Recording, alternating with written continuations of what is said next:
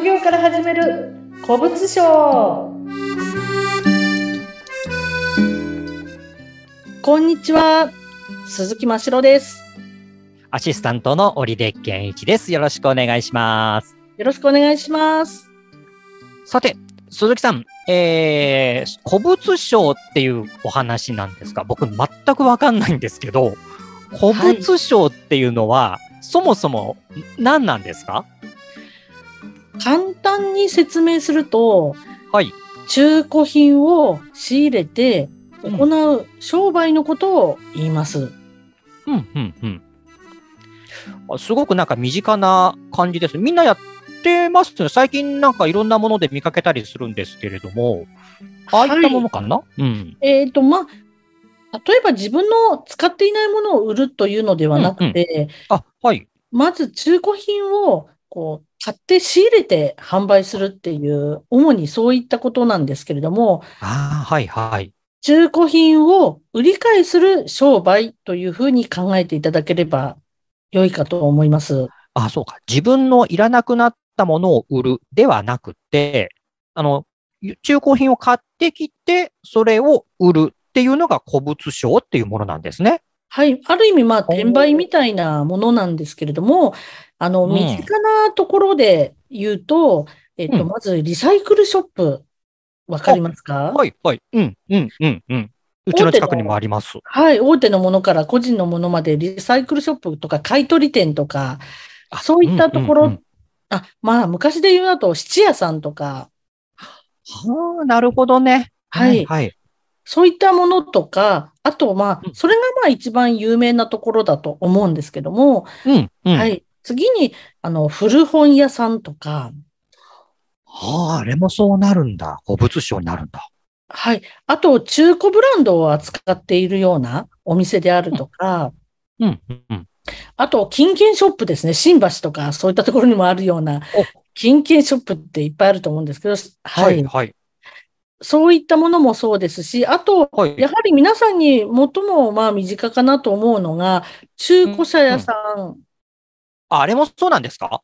はい。まあ、中古車の、あの、古物商の免許っていうのは、またはいちょっとこう、通常の古物商の免許を取ってから、あの、またもう一つ、あの、免許が必要になってくるので、厳密にはい、言うと、そうなんだ。あの、ちょっとプラスアルファが必要になってくるんですが、あの、うん中古車屋さんなんかも、やっぱ古物商の一つになっています。へえ。いや、あの、今ね、こう挙げていただいたものってすごく僕らの周りにもあるんですよ。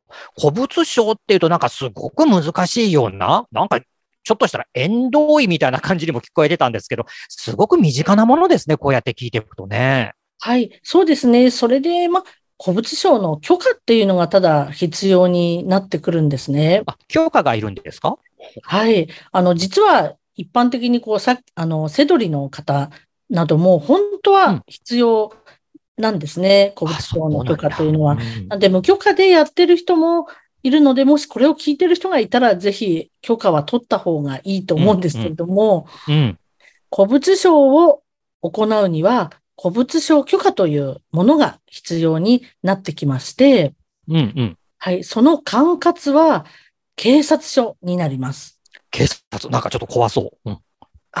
まあ、そうですね。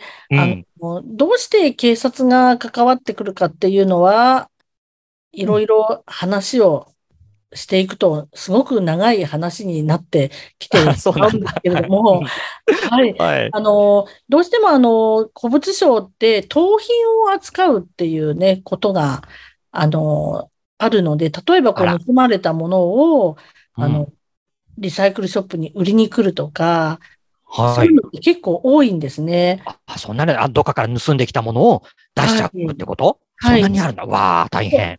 そう、そんなこともあって、警察署の管轄っていうこともあったりもなするんでするほどね。はい。はいただ、普段普通にね、やってる分にはそんなに怖いことは全くないので、そうなんですね。はい。はい。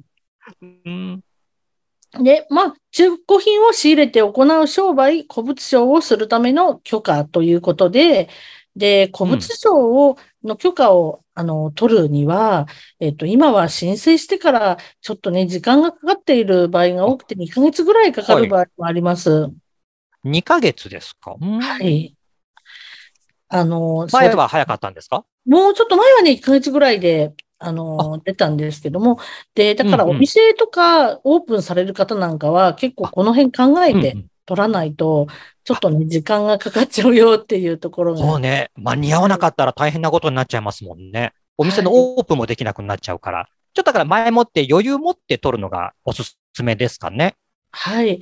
で、古物商の許可を取っていないで中古品を買ったり売ったりっていうことを、例えばしてしまっている人っていると思うんですけれども、あの、やっぱりこれって見つかった場合は逮捕されてしまうかもしれないっていうところがあるんですね。逮捕されるかもしれないんだ。はい。はい。だから、やっぱり、あの、申請する、あの、必要事項を書いて、うんいろんな書類を揃えて、あの、出すだけ、あとお金もね、うんちょっと出すんですけれども、そういっうんたうんぐらいのことなので、あの、ぜひねうん、あの、このハードルは皆さん乗り越えてほしいかなって思ってます。そうですよね。だって逮捕されるかもしれないっていうことだったら、そこはしっかりとね、届け出を出して、安心してそういう古物商に取り組んでほしいですしね。はい。ちょっとね、今こんな話をすると、え？って不安になってしまう方も多いかもしれないんですが、ご不安になってきました。はいはい。うん。あの、例えばでも、さっき話を戻ると、まあ、家にあるものとか、ただでもらったものとか、そういった、うん。あの、不用品をメルカリに出すよとかっていうことは、古物商の許可は、あの、不要だですし、例えばこう、家にあるものをリサイクルショップにちょっと売りに行くっていうのは、あの、古物商の許可はいらないので、安心してください。ああ、びっくりした。あ、古物商はそうか。あの、よそから買ってきたもの、中古買ってきたものを売るっていうものが古物商なので、自分が持っているものであれば、その古物商の許可はいらないってことですよね。そうです、そうです。あ、そうか、そうか、そうか。うん。はい。あの、その、あの、ただね、なかなかそういったところって分かりにくいとは思うので、うん、うんあ、の、もしね、例えば、あの、私の方に LINE の公式アカウントで聞いてもらって、いたりしてももちろんいいです。はい。うん。LINE の公式アカウントは、あの、ここの、えー欄に載ってますからね、説明欄に載ってるので、そこをね、あの、見てもらえればいいと思いますけど、そうやって聞けると安心です。はい。あの、うんそこの、その LINE の公式アカウントね、登録していただくと、あの、古物商に必要な書類のチェックリストをプレゼントしているので、うんうん。はん、はい。なので、あの、ちょっと便利だと思います。それをこう参考にしながら自分で届け出を出すことができるんですか？そうですね。はい。あ。うん、よかった。だって、警察に届けるものってすごくなんか怖いしめんどくさいっていう先入観がどうしてもあるんですよね。うんで、なんかちょっとでもこう間違ったものがあったら、ダメだって言われて、なんかちょっと、ね、怒られるんじゃないかっていう、どうしても僕僕だけかな、警察のね、そういう届け出っていうと、なんかちょっとドキドキしちゃうんですけど。そうですね。やっぱりなんか、警察ってね、悪いことをした時にだけ行くところみたいな、そんなイメージ、やっぱりありますよね。うん。でも、その届け出っていうのは、鈴木さんの LINE 公式アカウント登録すると、そこに、まあ、サンプルっていうか、こういう書き方の例があるので、それを見て、で、間違いなくその例を参考にして書けば大丈夫ってことですね。というより、まあ、チェックリスト？ですね。あの、あチェックリストはいははいい、はい、をご用意してるので、そちらで、こう、あの、例えばね、漏れがあると、あの、また何回も家に帰るとか、そういうのってめんどくさいじゃないですそうか。うん。はい僕なんか緊張するから、その、チェックリストがないと、書き漏れっていうんですか？ついつい飛ばして書いちゃうってこともあったりするから、そうか、チェックリストがあると安心です。うん。はい、そうです。ぜひね、あの、古物商の許可をしっかり取って、胸を張って営業をするっていうことをしていただきたいと思います。ね、それがあると本当に安心して商売っていうかね、古物商もね、活動できますもんね。はい。じゃあその LINE 公式アカウントもぜひ、ここから登録していただいてということですね。はい。あ、よかった。でも古物商ってどういうものかっていうのがすごくよくわかりました。あ、よかったです。はい。うんまたぜひいろいろと教えてください。はい。はい、ありがとうございました。ありがとうございました。